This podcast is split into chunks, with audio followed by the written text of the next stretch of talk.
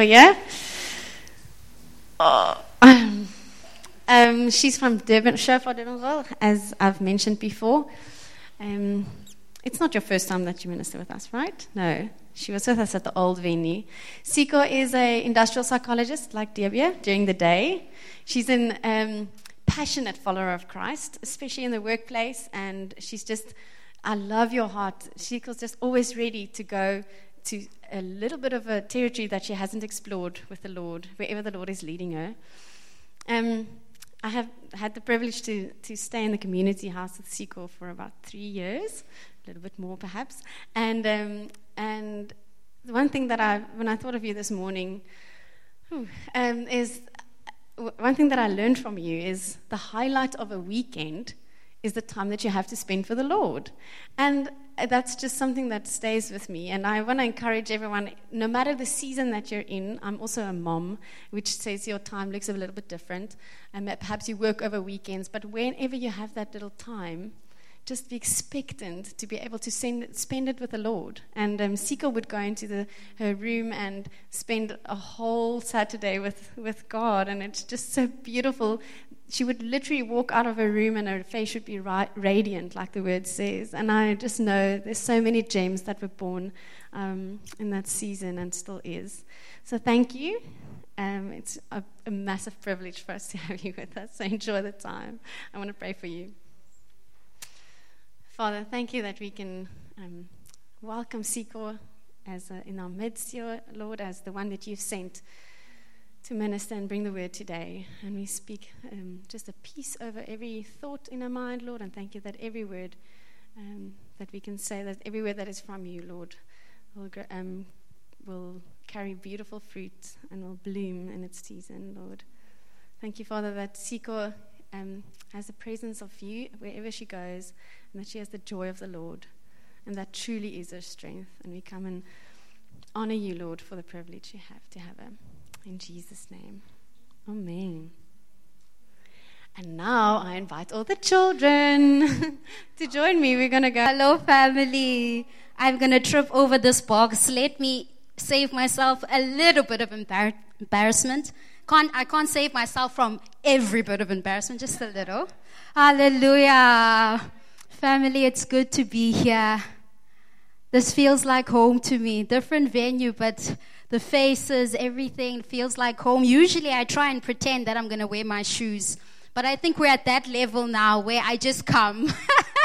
I usually try and wear them to the front, and I'm like, you know what, guys, apologies. Ah, but you guys have received me so well without my shoes. So thank you so much. Hallelujah. It's good to be home. It's good to be home. And even just as we were worshiping, and even as I was praying for, for just this congregation in preparation for this message, I was just so excited and so in awe, like really like reverence of what God is busy with in this congregation and what He is yet to do. I am so excited. And when we were just singing that song, which I'm going to ask you to help me with, just declare that song of greater things are yet to come. Let's just sing that chorus once more because I really believe that is God's heart for this city. And this congregation is key to that. Amen. Hallelujah. For greater things have yet to come, greater things have yet to be done in this city. Yes, Lord. Yes, greater things have yet to come. Greater things have yet to be done in this city. One more time. Yes, greater things have yet to come. Greater things have yet to be done in this city.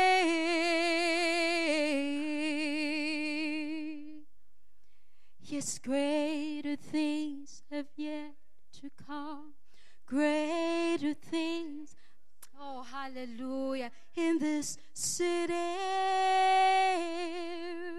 Oh, let our faith arise. Yes, greater things have yet to come. Greater things have yet to be done in this city. Oh, we thank you, Jesus. We thank you, Jesus.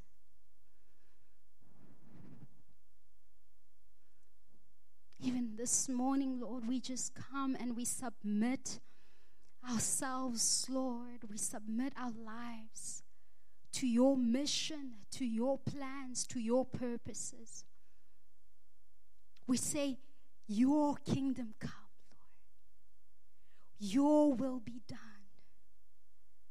in our midst and in the city, Lord.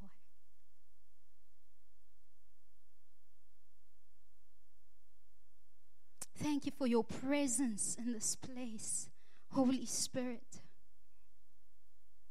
Thank you for the work that you've done in our hearts, the work that you are busy with. We stand in firm expectation also for what you are yet to do. Oh God, we make ourselves available to you. Lord, we desire that we would be useful in your hands, Jesus. Do what you need to do, Lord, in and through us. Lord, I just consecrate myself, Lord, even as I just share the word, Lord. I declare that my rest is in you, Lord. Oh, help me to just love on you, God, as I just released your word this morning. You mean everything to us, Jesus. We love you. And all this is for you. In Jesus' name we pray. Amen. just felt to, to release a quick word before I actually get into the sermon. yeah. I was thinking when Ronnie was talking about transition time, I'm hoping that I'll be off the stage by transition time. But don't worry, guys. God's got this. Oh, hallelujah. We need to catch what God is doing in our midst. What God is doing in us and among us. It's so important. And I really felt the sense when I was preparing that God is really on a fast track mission with this congregation towards spiritual growth and maturity. I really sense in my spirit that God is firming up the foundations, but He's also accelerating the building. I just want to release that over you. You may not consistently feel like it because it doesn't always show, you know? But at the same time, you may be seeing glimpses already. But we're seeing through the eyes of faith. Hallelujah. I really felt that there's a greater measure of breakthrough when it comes to our spiritual growth. Each and every one of us. I almost felt like, you know, when a seed is germinating under the surface, so different people are different phases, but some are feeling so stuck like, God, I don't really see what you're doing. God, I feel like I'm stuck in this little bit of soil, but you know what? God's at work. And when that breakthrough comes, because now He's watering, He's doing all these things, but when that breakthrough comes, psh, on the surface. So, really, to stand expectant for what God is doing even below the surface. I know different, uh, all of us are probably at different phases of that. But we say, Do it, Lord, in Jesus' name. That God is really raising this church and positioning this church in terms of influence, both in and outside of the church. Hallelujah. Ah, there's deep treasures here, family. Deep treasures for this city.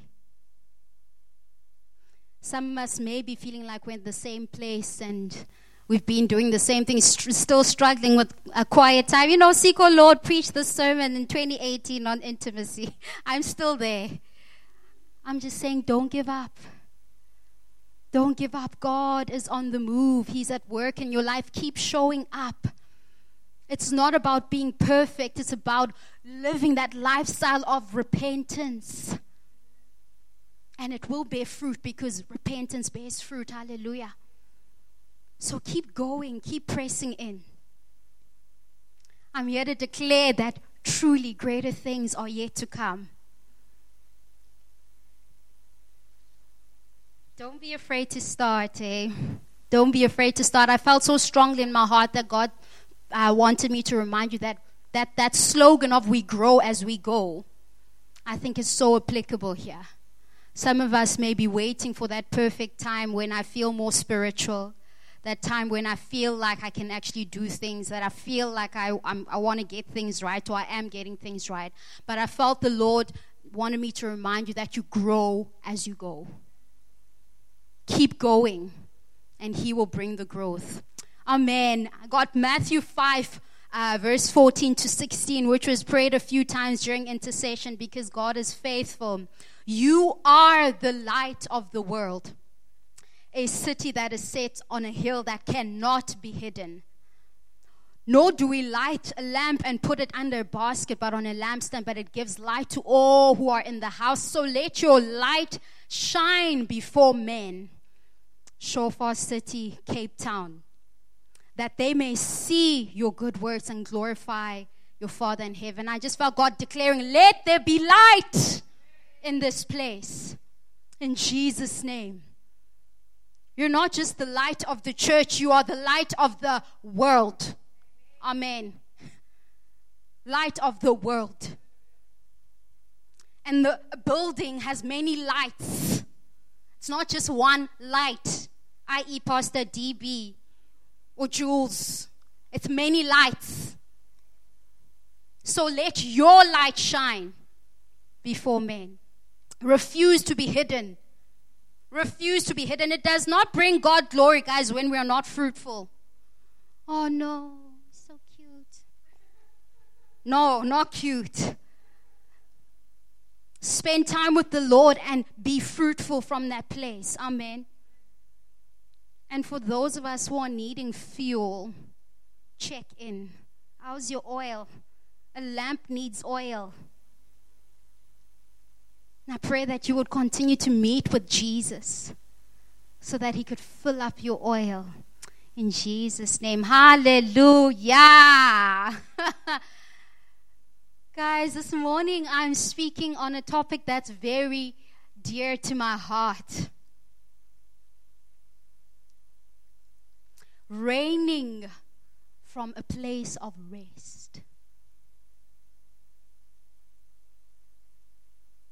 We are called to reign. Hallelujah.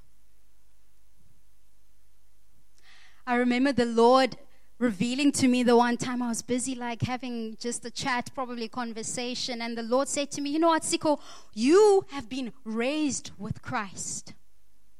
You are now seated in heavenly places. And I thought, yo, why Jesus, now this is going to be deep, eh? And the Lord said, it's not just to have a good view. we are reigning. We have authority. We are meant to be exercising that authority, not just having a good view in heavenly places, allowing things around us to be chaotic. We are called to reign. We are co heirs with Christ. Amen. And that place of reigning is most effective when we are doing it from a place of rest. And I really believe God this morning wants to transform the way we do life and ministry. He wants to transform the way we worship because worship is also from a place of rest. He wants to transform the way we work and the way we witness. Do it, Jesus. He desires us to be effective in life and in ministry. But we're, we're so aware that the world has driven this whole performance agenda, right? We're only good enough when we're busy running around doing things. That's where we get our value from. You know, the world has really devalued and perverted this concept of rest, which, by the way, is very godly. Rest was God's idea. The more I do stuff, the more worth I have. Oh, come break lies, Jesus.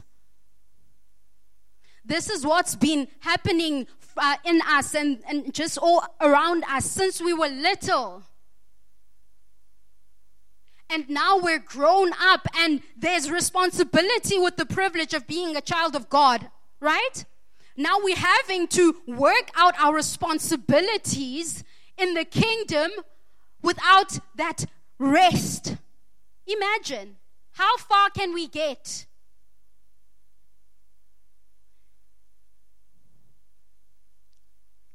Rest has become this thing that we believe it's you're actually failing if you're resting.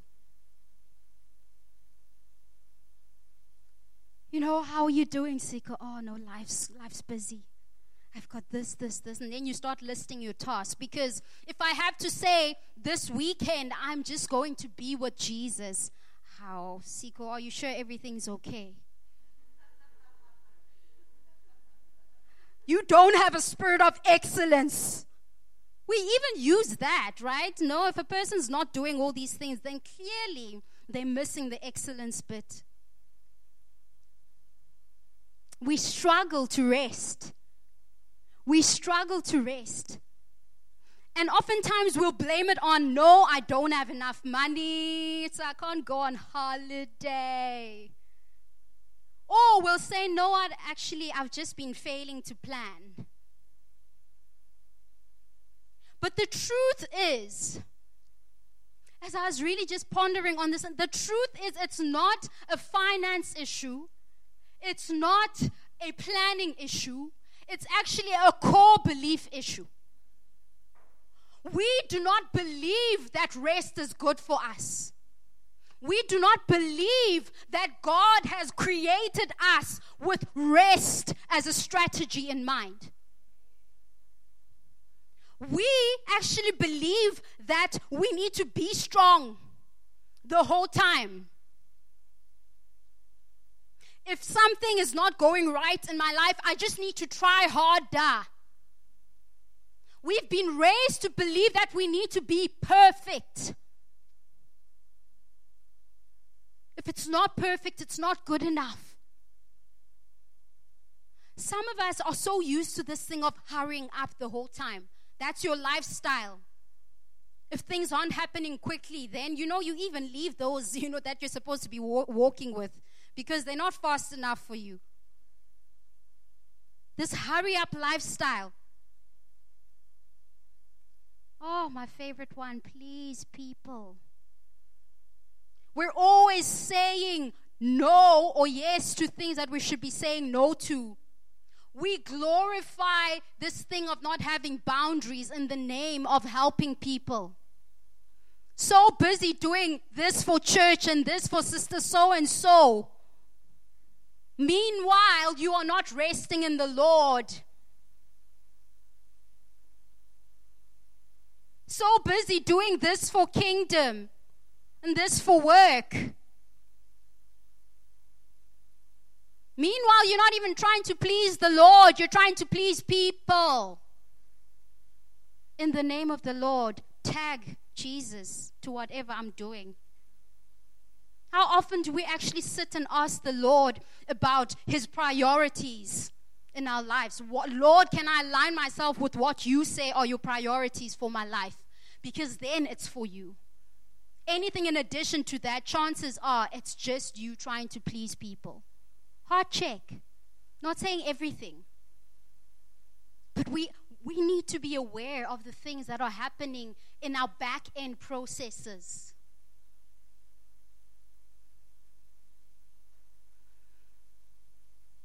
The world's crumbling because of this whole culture.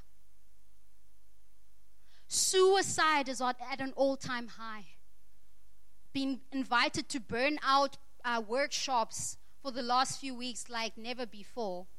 Burnout, compassion fatigue, compassion fatigue is, in essence, the fact that carers and people who we are carers, right? Because we're in the kingdom, we're like Christ. He moved with compassion and then he healed and he did all these things. So, even Christians at our core, we can be compassion fatigued.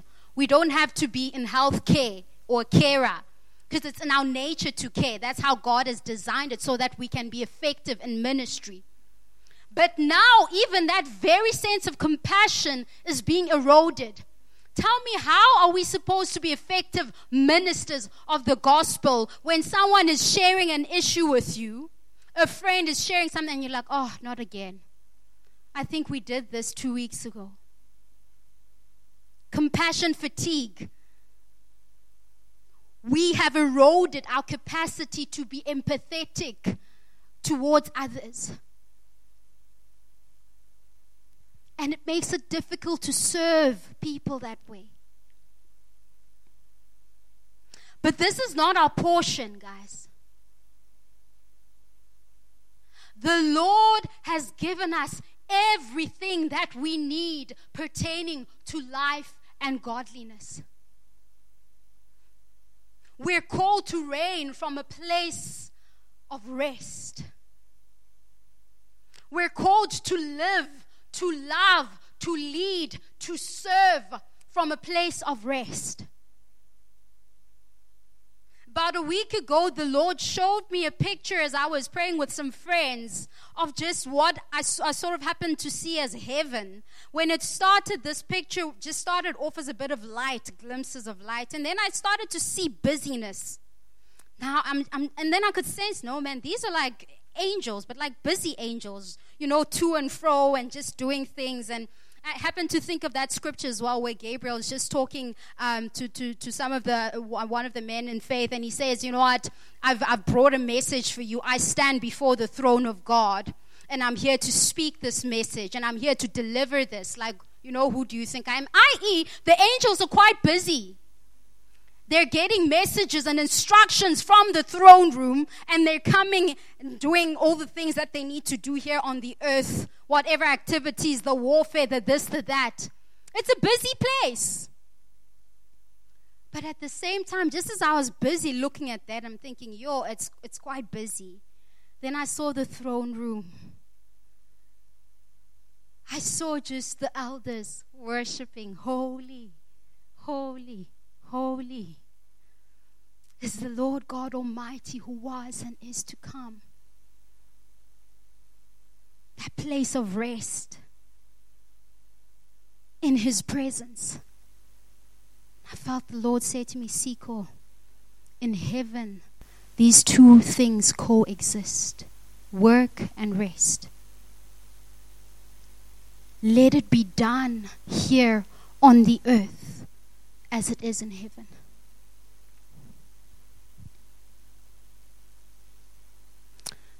Genesis 2, verse 2. And on the seventh day, God finished his work that he had done, and he rested on the seventh day from all the work that he had done. So God blessed the seventh day, and he made it holy. He set it apart because on it God rested from all his work that he had done in creation. This is to emphasize the point, family. Rest is God's idea. And remember, when we, we spoke or had that sermon on work, we also came to the conclusion that even work is God's idea. know, some of us always think, oh, work, you know I'd had Adam and Eve not sinned, I wouldn't have to be going through all of this. No, no, no, no, no. God worked. It was His idea. So just as work was God's idea, rest is God's idea. God was so intentional about establishing a pattern for us, i.e., my children, if you want to be effective in this thing called ruling and reigning, you need to learn to rest. If you want to reign as I do, if you want to do well in this, if you want to rule and reign and have dominion and spread my influence, expand my influence into all the earth, you need to learn how to do it from a place of rest. And this rest that I'm talking about, family, is not, ah, you know what, I'm just resting and I'm just watching a movie. I'm talking about real rest in God rest that is Christ centered. Rest that is focused on Him, i.e., you're able to stop everything and be like, you know what, God, you are my source. You are my everything. I know I've got a million things on my to do list right now, but God, I believe that you are in control. It's a different kind of rest. From the beginning of time, rest has been one of the strategies. Please listen to me carefully that God has been using to advance his kingdom. Rest is not just a by the way thing. Imagine when God is creating heaven and earth and He's creating everything that we know, rest is slap bang in the middle of it. It's a key to how we advance the kingdom. Greater things have yet to be done in this city. And if we do not do it from a place of rest, we will not succeed at it. And God cannot let us fail, guys. Too much is at stake. And that's why He's releasing the word over us. Not just this congregation, but a word over His bride that we need to get this right two keys that the Lord has been giving me as, as just um, yeah, strategy for, for the church in the end times generosity. Generosity, and when I talk about generosity with our time, with our skills, with our finances, generosity is equal to work. We are out there in the field. We are doing the things we need to be doing. We are serving the kingdom purposes. Generosity with everything that we are living that sacrificial life. But tell me, how far are we going to get if we don't do it from a place of rest? And when I started really just pressing into this, I was like, ah, here's another key, Dad rest. If we're going to be generous with our lives, serving the kingdom of God, then we're going to have to learn to do it in rest in Christ. It's a key for the end time church, which will be gathering the harvest like never before. What a privilege! What a privilege to be able to partner with God Almighty, the creator of heaven and earth, in serving His purposes here on the earth. He doesn't need us. But He desires us to partner with Him. He doesn't need us, but He chose us. He chose this fragile jar of clay to carry His gospel. He chose these fragile jars of clay. His wisdom, I don't even know because I'm, I'm like, I don't even understand that, Jesus. But in His wisdom, He chose us to partner with Him. But what is this thing called rest? Can I just talk about that a little bit? There is rest as a posture. Now, this is how I see it. Eh? There's rest as a posture. So, rest is something that, a position that we're in a position that we assume in the spirit before it is something that we do. Right? We assume a position in the spirit where we place all our faith in Jesus Christ, the finished work of the cross. Because of that, I can rest because he declared that it is finished, I can rest. We put our trust in the work of the Holy Spirit in us. Because He is my helper, I can rest. It's a position in the Spirit.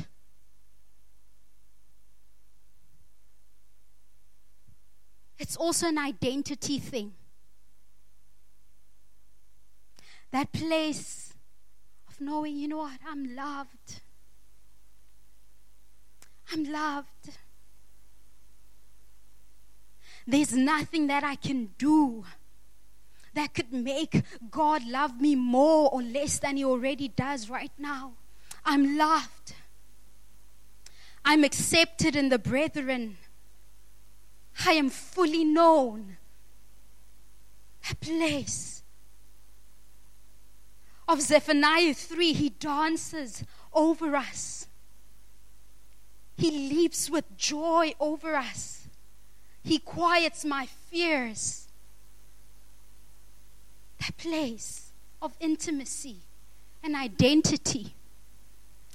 I'm a daughter. I'm a daughter. I serve from the place of being a son. He delights in me.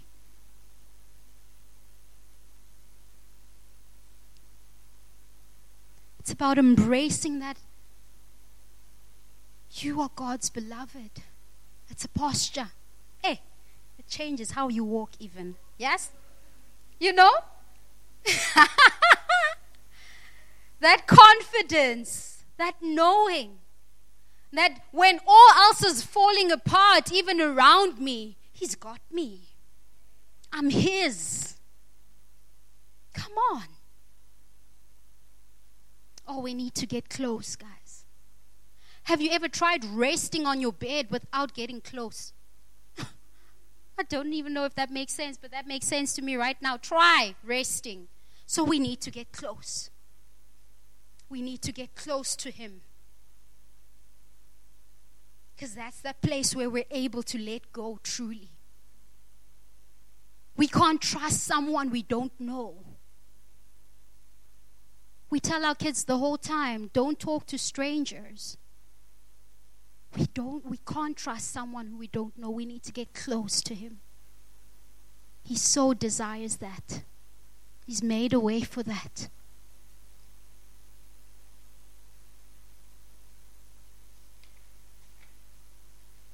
It's that place of Ephesians 1, verse 3. I've been blessed with every spiritual blessing in the heavenly places. It's that place of Ephesians 2 6, verse 7. And God has raised us up with Christ and seated us with Him in heavenly places in Christ Jesus. It's that place of Psalm 23 the Lord is my shepherd. I lack nothing. I have everything that I need. It's that place of 1 Corinthians 3, verse 7. So neither one who plants nor the one who waters is anything. I.e., yes, God, I'm partnering with you. I'm being faithful. I'm doing the things. But Lord, I know full well that it is only you, God, who makes things grow. It's not a place of passivity. I'm not doing anything. I.e., I shouldn't even get a job, you know, because I need to rest in the Lord. No, no. It's not resting from work, it's resting in work. I know, moms, try taking a day off. It's not easy. Dads, mandate to provide. It's not easy. We have to be doing things. There's work to be done, not just in our own spheres, but for the kingdom. This rest that does not absolve us from the responsibility that we have to contribute to the mandate of thy kingdom come. But it says, as I do it, Lord, I know that I'm loved by you. As I do it, Lord, I know you will give me everything that, that I need. As I do it, Lord, I know that there's the peace of Jesus Christ that surpasses all understanding that is in me, that He, Christ Himself, is my peace. As I do it, Lord, I know that I can cast my cares upon you because you care for me. It's a soul rest when chaos is breaking out around you. It's that place of Psalm 46, verse 10 Be still and know that I am God. That's a rest posture. And the thing is, there is a knowing that is preceded by rest. Be still and know that I am God. There's a level of intimacy with God that is preceded by a posture of rest. That place of Psalm 23 where you say, you know, the Lord is my shepherd, He's my provider, He's my this. Try doing that not from a position of rest. It's very hard to see God as provider when you're busy trying to provide for yourself.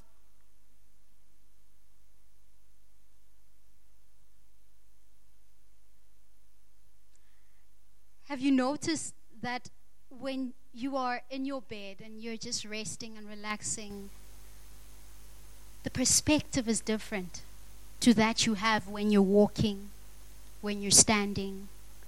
You see, now I can see the ceiling pretty much, you know, but when I'm looking straight at you, it's a different perspective. Just like it's that, in a practical sense, I genuinely believe, I'm convinced that there are places, dimensions in God and of God that we can only access from a place of rest. There are some things in our inner man that God can do or only do when we're in that position of rest. I.e., Lord, I, have let go now. I've stopped trying to fend for myself. You are God all by yourself. I acknowledge your sovereignty in my life. Then God starts to shift things. Then He's like, Yes, that's where I want you. He responds in a different way because He loves to take care of us, He loves to meet our needs.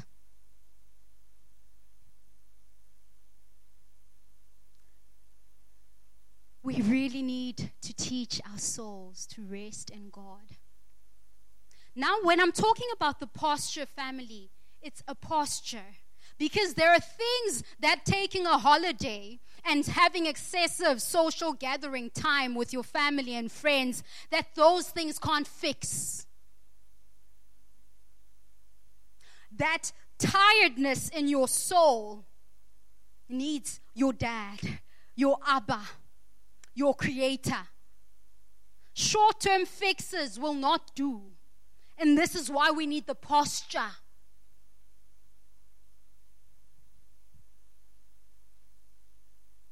It's that place of knowing that we can take his yoke upon us, that we learn from him. His yoke is easy and his burden is light.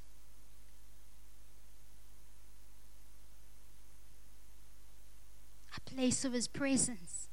I love this in Exodus 33, verse 14. The Lord replied, My presence will go with you, and I will give you rest.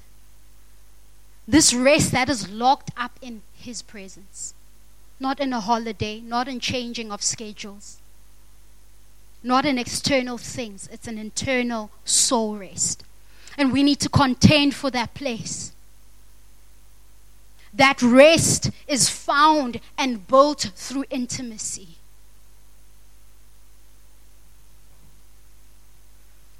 And then there's rest as a practice. That's more the external things. How we rearrange and how we order our lives in such a way that we make room for God, that we make room for community, that we make room for fellowship. The reality is that our lives do get busy. Our lives do get busy and they do get full of pressure. And the first thing that happens when life gets busy is that we stop taking care of ourselves.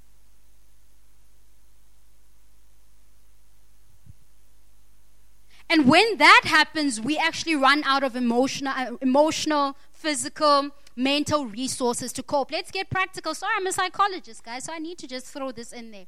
When we get exhausted, we struggle to have capacity for others because our focus goes inward. How do you build a kingdom like that? It's ineffective. And I'm not saying, guys, we need to be perfect all the time. I.e., we would never go on missions. We would never serve because, oh, you know, I'm, a, a lot is happening right now. No. We grow as we go.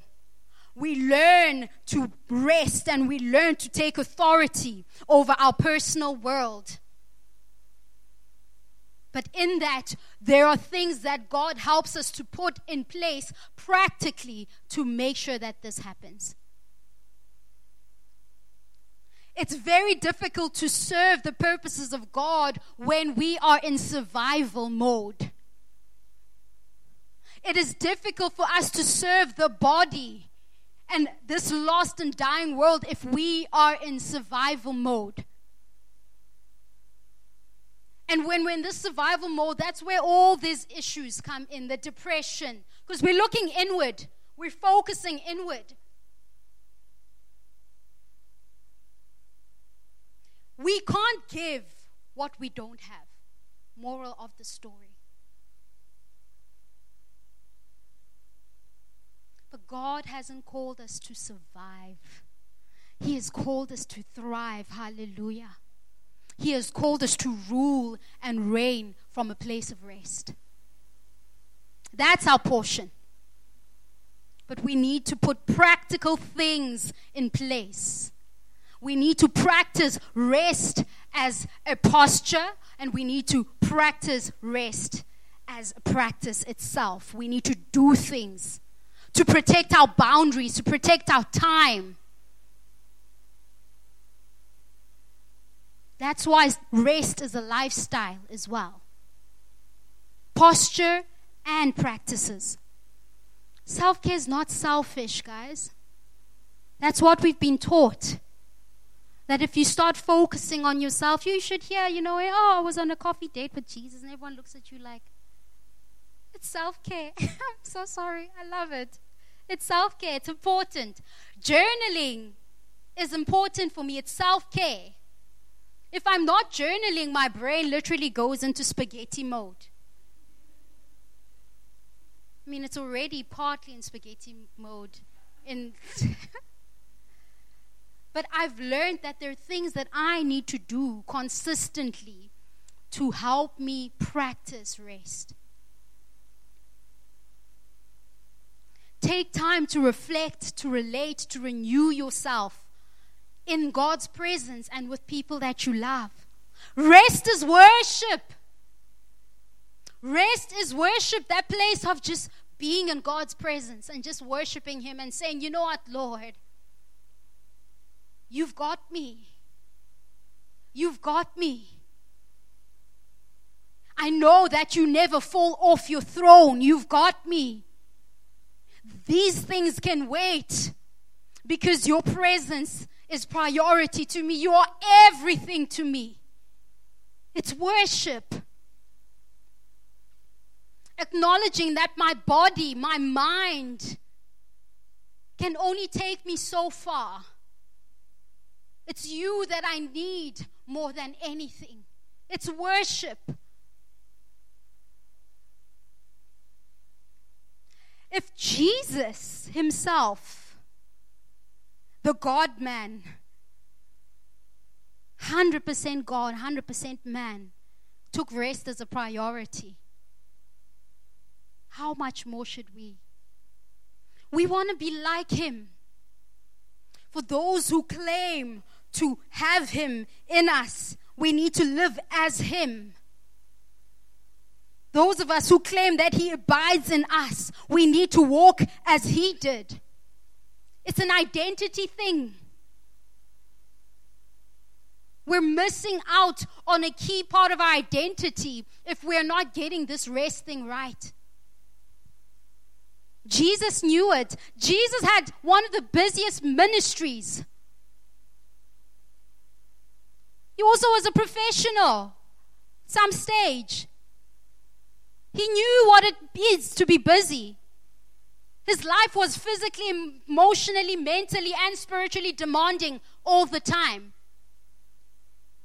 And when he did those things, it cost him strength in his body, it cost him energy. And we think we can get away with it. Ah. Hi, guys. Really. We think we can get away unscathed. We can give, give, give, give, give, give, give, give without resting. We need to stop. We need to learn how to stop because the world doesn't stop. Your job will not stop. Your bosses will not asking for, not stop asking for things. Church and ministry and kingdom is always advancing. These things won't stop but we need to learn how to stop. For the sake of your life and for the sake of ministry. These things go hand in hand. What are you witnessing to the world? Burnt out, compassion fatigued Christian. What am I witnessing? Oh no, God's in control, but when you get to work, it's like, oh, just another day. And I know it's not easy, guys. These things have been so ingrained in us that it, it makes it almost impossible to rearrange your life because that's what it calls for ultimately. And it's not an easy thing to do. But Jesus, although he knew there were so many ministry demands, he never neglected taking time off to replenish himself in God's presence, intentional, Christ centered resting. He also encouraged his disciples to do the same, right? Matthew 14, verse 13, when Jesus heard that John the Baptist had been beheaded, he what? He withdrew by boat privately to a solitary place. I.e., Jesus was like, I, I just need to be in God's presence. I just need to work through all of these things in my soul. 100% man, 100% God. Mark 6, verse 31. Then Jesus said to his disciple, Let us go off by ourselves to a quiet place and rest for a while. He said this because there are so many people coming and going that Jesus and his apostles did not even have time to eat. I.e., stop the bus. We know their needs. Yes, we're willing. But if this fails, then our mission fails.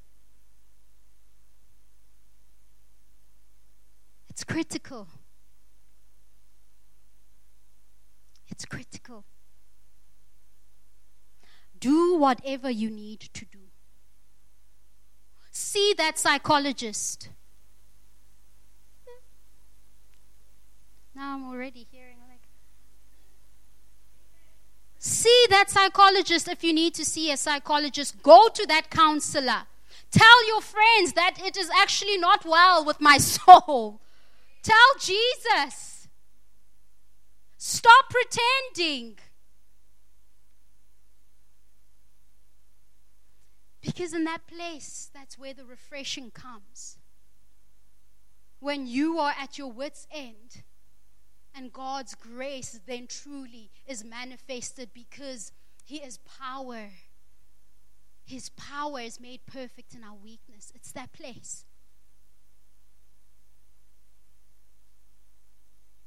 Power and power is not equal to more power, it's equal to stupidity. Just saying. I'm human, I know how we think.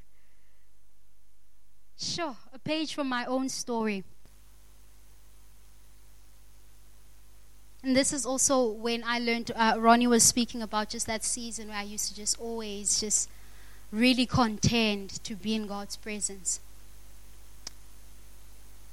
Um, in my own life, I've noticed and I've experienced how rest can have such a tremendous impact. Not just on your enjoyment of life, number one, but more importantly, on your spiritual growth. If you want to grow spiritually, you need to take rest seriously. So in, in, in 2016, I was consulting and I just moved into community house.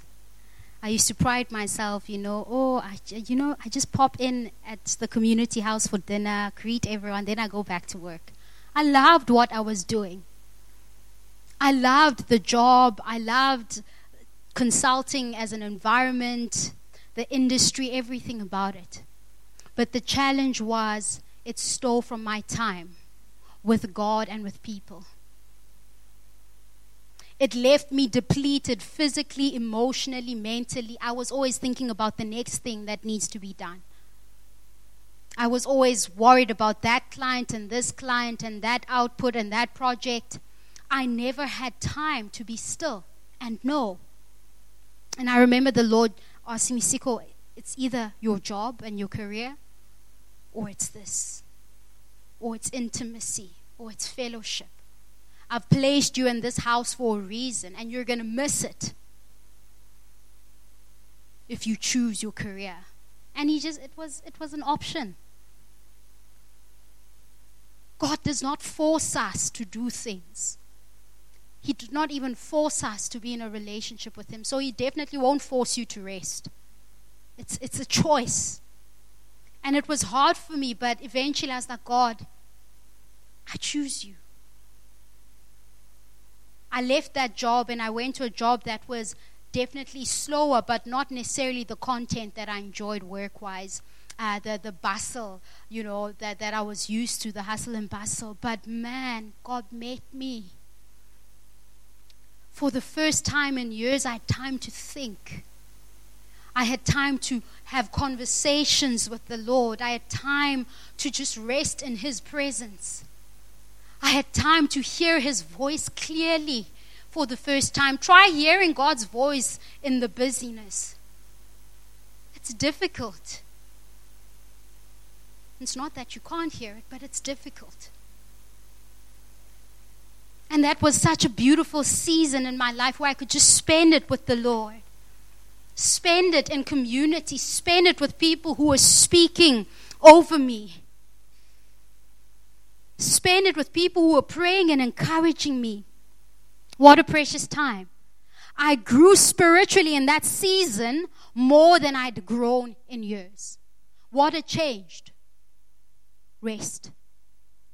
Rest is critical to your purpose.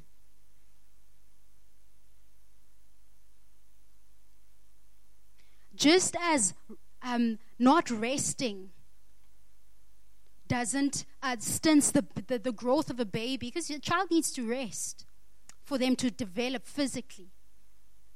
Natural things actually depict and show us ways of what's happening in the spiritual. We need to rest spiritually as well so that we can grow. If you don't rest, your growth is stinted.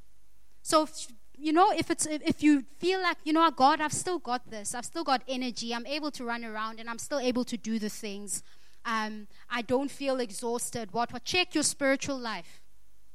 How is that being impacted by your lack of rest?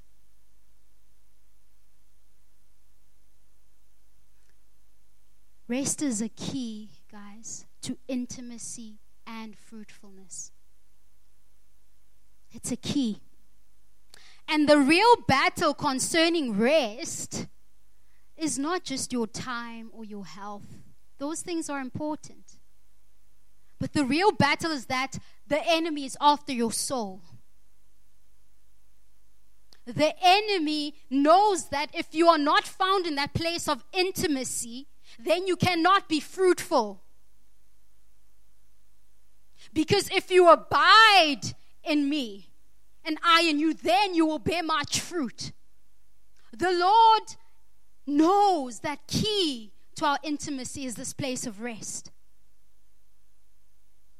The enemy will do everything in his power to keep you from experiencing the rest of God because he is trying to thwart, thwart the advancing of the kingdom. It's not just about your life and your purposes, it's about the kingdom. The enemy comes to kill, steal, and destroy. He will steal your time, he will steal your peace to make sure that you don't enter into his rest. Because rest is actually a place of power in the kingdom. He keeps us so busy running around doing things, knowing that He's keeping you from intimacy with your dad. He's keeping you from that place of the joy of the Lord is my strength. Because you're running around, He's keeping you from the joy of salvation. Because you're running around. Some of us have maybe spiritually at the same place for years now. We're trying to figure out why. Maybe we haven't been taking enough time to stop. The enemy is after your spiritual growth. He doesn't want you to be at a place where you are effective in life and ministry. Because when that happens, you are advancing the kingdom. His strategy is that we miss out on that intimacy, that we become ineffective. But Jesus has given us an ability to discern the strategies of the enemy. Amen. But it will require obedience. Whatever it takes. I remember I used to just get so upset and just, I would literally get aggressive with anything that wanted to steal my time at a point. Should get back to that place. And people are like, oh, what, what are you going to do? I'm like, I'm just going to chill and be with the Lord. And then everyone looks at you like,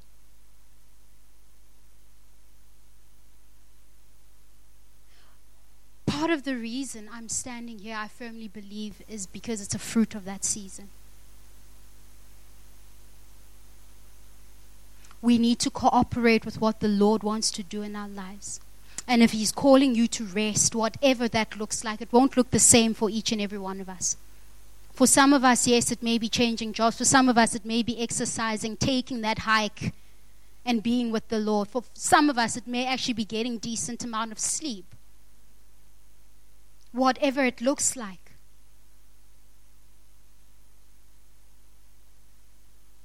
There's some things that we can only catch, dimensions in God that can only be found from a place of rest.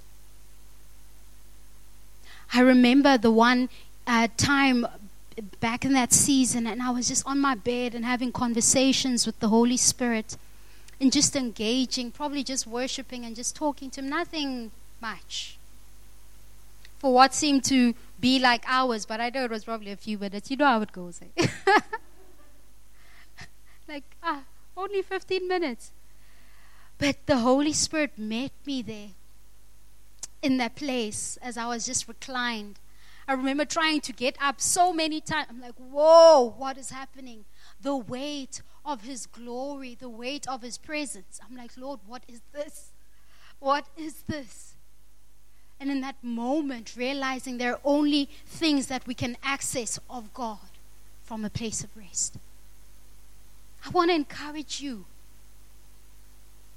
Continue just being with God. And I know some of us are doing it already. Go deeper. There's always more. Resting has a cost. Sometimes it's emotional, sometimes it's mental, sometimes it's physical. But I'm convinced that the greatest cost of rest or not having rest is spiritual. And that's why the enemy is able to blind us so much because we're so focused on this mental health and we're so focused on the physical health and all these things. we're not thinking about the spiritual cost. The kingdom is at stake. The kingdom is at stake. God's plans for your life and your time and your money and your body and your health are so much bigger than the plans that you have for yourself. His vision for all those things are so much bigger than what you have for yourself. You may just be trying to get by, but no, God is in the agenda of building the kingdom. And He needs your contribution. In fact, He doesn't need it, but He wants it. The kingdom will continue advancing with or without us, guys. Do you want to be a part of it? That's simple. It's the question. Yes, then rest. Lord, what must I do to make it happen? I must rest. I must work. Both these things need to happen at the same time. Oh, we need grace. Ha! A lot of grace. His empowerment. His empowerment. We can't do it on our own. Rest is directly linked to our mandate to rule and to reign over creation. Just to make it clear, it's not far fetched or it's intrinsic to our mandate to rule and reign over creation. God blessed them and he said to them, this is Genesis 1, verse 28 Be fruitful, multiply, fill the earth, subdue it, rule over the fish of the sea and the birds of the air, ev- and every creature that crawls upon the earth.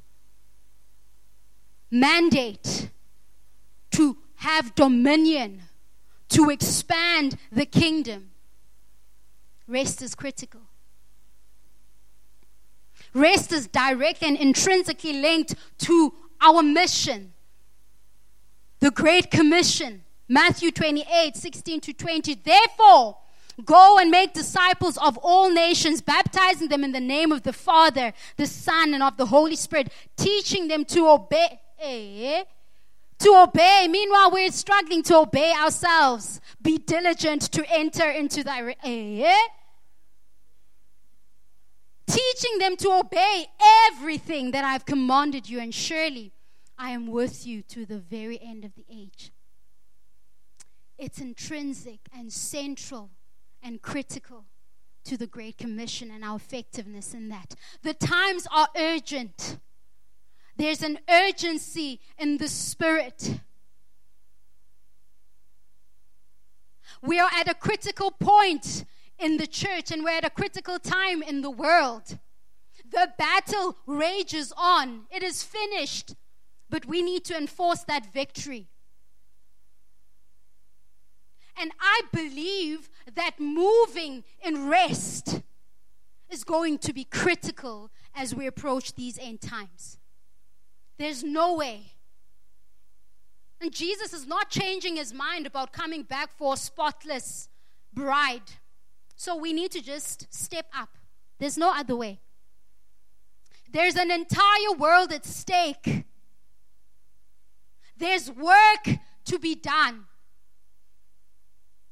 God loves to partner with us, it's a privilege. And we need all hands on deck. Whatever you're doing should be a contribution to thy kingdom come. Whatever your job is, whatever role, whether you're a parent or this or that, our heart's cry is, Thy kingdom come, Lord. Your will be done. Because what tends to happen is when we're not resting, we are glorifying the enemy by putting ourselves at the center of the universe. But our cry is different. We are not like this world, and we are not of this world. And I just pray, even now, in Jesus' name, that we will be transformed by the renewing of our minds, that we will not conform to the patterns of this world. There's work to be done. But if we're not loving and serving and living and leading from a place of rest. It's futile. God doesn't do half businesses. God doesn't establish anything that is not eternal. He doesn't have time for that. And that should be our approach as well. If we want to have fruitful lives with eternal fruit, we need to focus on the right things. There's a lost and a dying world that needs to experience the goodness and the love of Jesus Christ. There are people who need to hear the gospel and come to the knowledge of our Savior. We cannot keep Christ and His benefits to ourselves. And that's what happens when the enemy moves us away from a place of rest. He moves us away from the purposes of God, and we are left focusing inward instead of outward.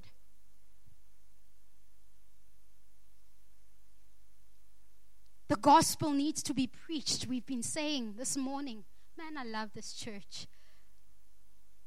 Souls need to be saved. People need to walk and experience kingdom, the kingdom of light. So we need to start taking this race thing seriously, guys. It is central, critical to our mandate. It is a key strategy for us. The church needs to facilitate the building of the kingdom. But if we do not have capacity to do what God is calling us to do, God help us. It's not an option.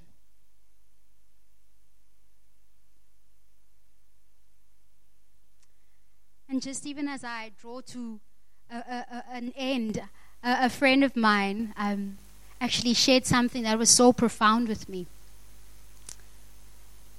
Spoke just about a few weeks ago. Oh, now my friend must help me. Robert Mur- Murray, who was leading a church, a congregation of 23. Now, this guy worked so hard that his health finally gave in. And before dying, he wrote this God gave me a message to deliver and a horse to ride. Alas, I have killed the horse, and now I cannot deliver the message.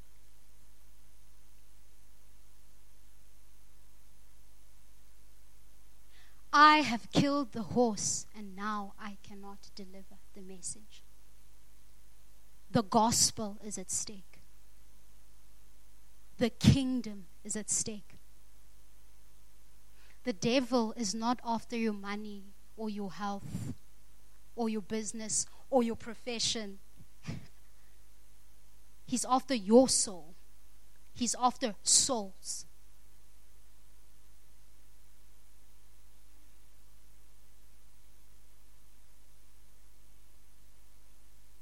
And I'm really trusting this morning for a shift. And if the band can maybe come up and just even play something, I would really appreciate that. Thank you so much, band. And thank you so much, laptop family. yeah, yes. I love them. They serve with so much grace. Thank you. And if you can maybe just show that slide with the model thing, just as I close off. Yes. So, this is how I make sense of it. And obviously, we're always growing. It may change next week, I don't know. But this is how I see it. That middle part, Myles Munroe actually came up with that. That intimacy leads to spiritual growth, and your spiritual growth leads to fruitfulness. And what I thought was so key as we're having this message, and the keys that I got on generosity, your faithfulness, to bring whatever is in your hands, your faithfulness to do the work that needs to be done. It's ongoing. And at the bottom, I also see rest as a pillar. Faithfulness and rest, those things go together. Work and rest, those things need to go together. And I'm really trusting the Lord to establish this in our hearts in a new way. We've heard this message so many times before. We've been here before, even myself. But I'm trusting God for a shift, for a perspective which I believe He's already done, even now, in Jesus' name. I thank Him even for the fruit of this word. Yes, it may take time for the fruit to show, like in my life. Six years later, how many years later, I'm seeing the fruit of that season of rest. It may take time. So you may feel like, Dad, I'm implementing these things and I'm trusting you, but my life is still in chaos. Dad, I'm doing all these things. I'm resting, I'm practicing rest, but I don't see the fruit. I say, keep going. Keep going. Lord, I just thank you, Lord, that you are able. You are able. You are able to shift what needs to be shifted in and through us, Lord, in Jesus' name. Shift every mindset, Lord, every stronghold, every lie, God that leads us towards performance and away from your purposes. Shift right now in Jesus' name. Father, I just pray, God, that you help us. You help us, Lord. We desire to partner with you. We long to work and labor with you, And we just long for your grace, God. We ask for your wisdom.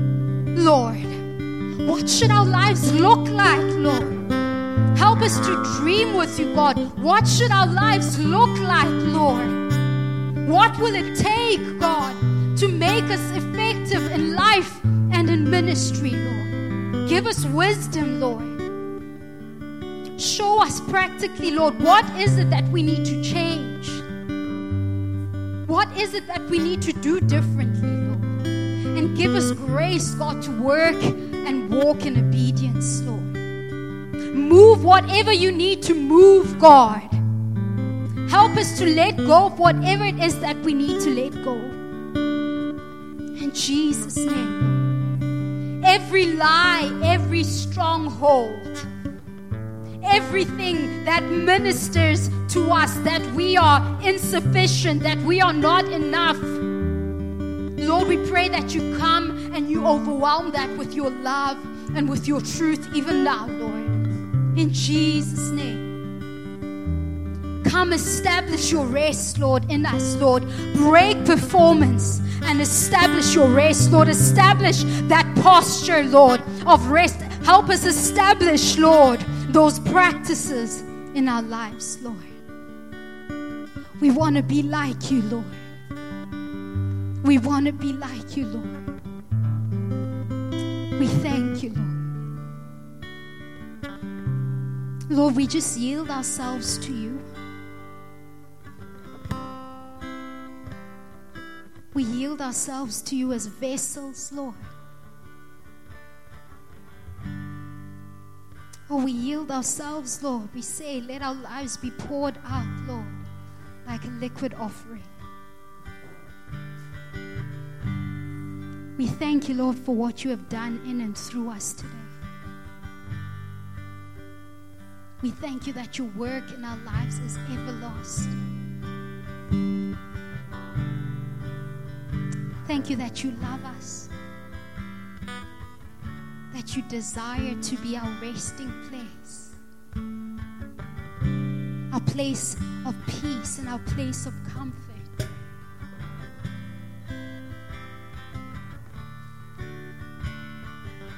Come now, Holy Spirit. Take control, Lord, of every situation, God, that troubles our mind, Lord. All our fears, our cares, and burdens unto you we roll.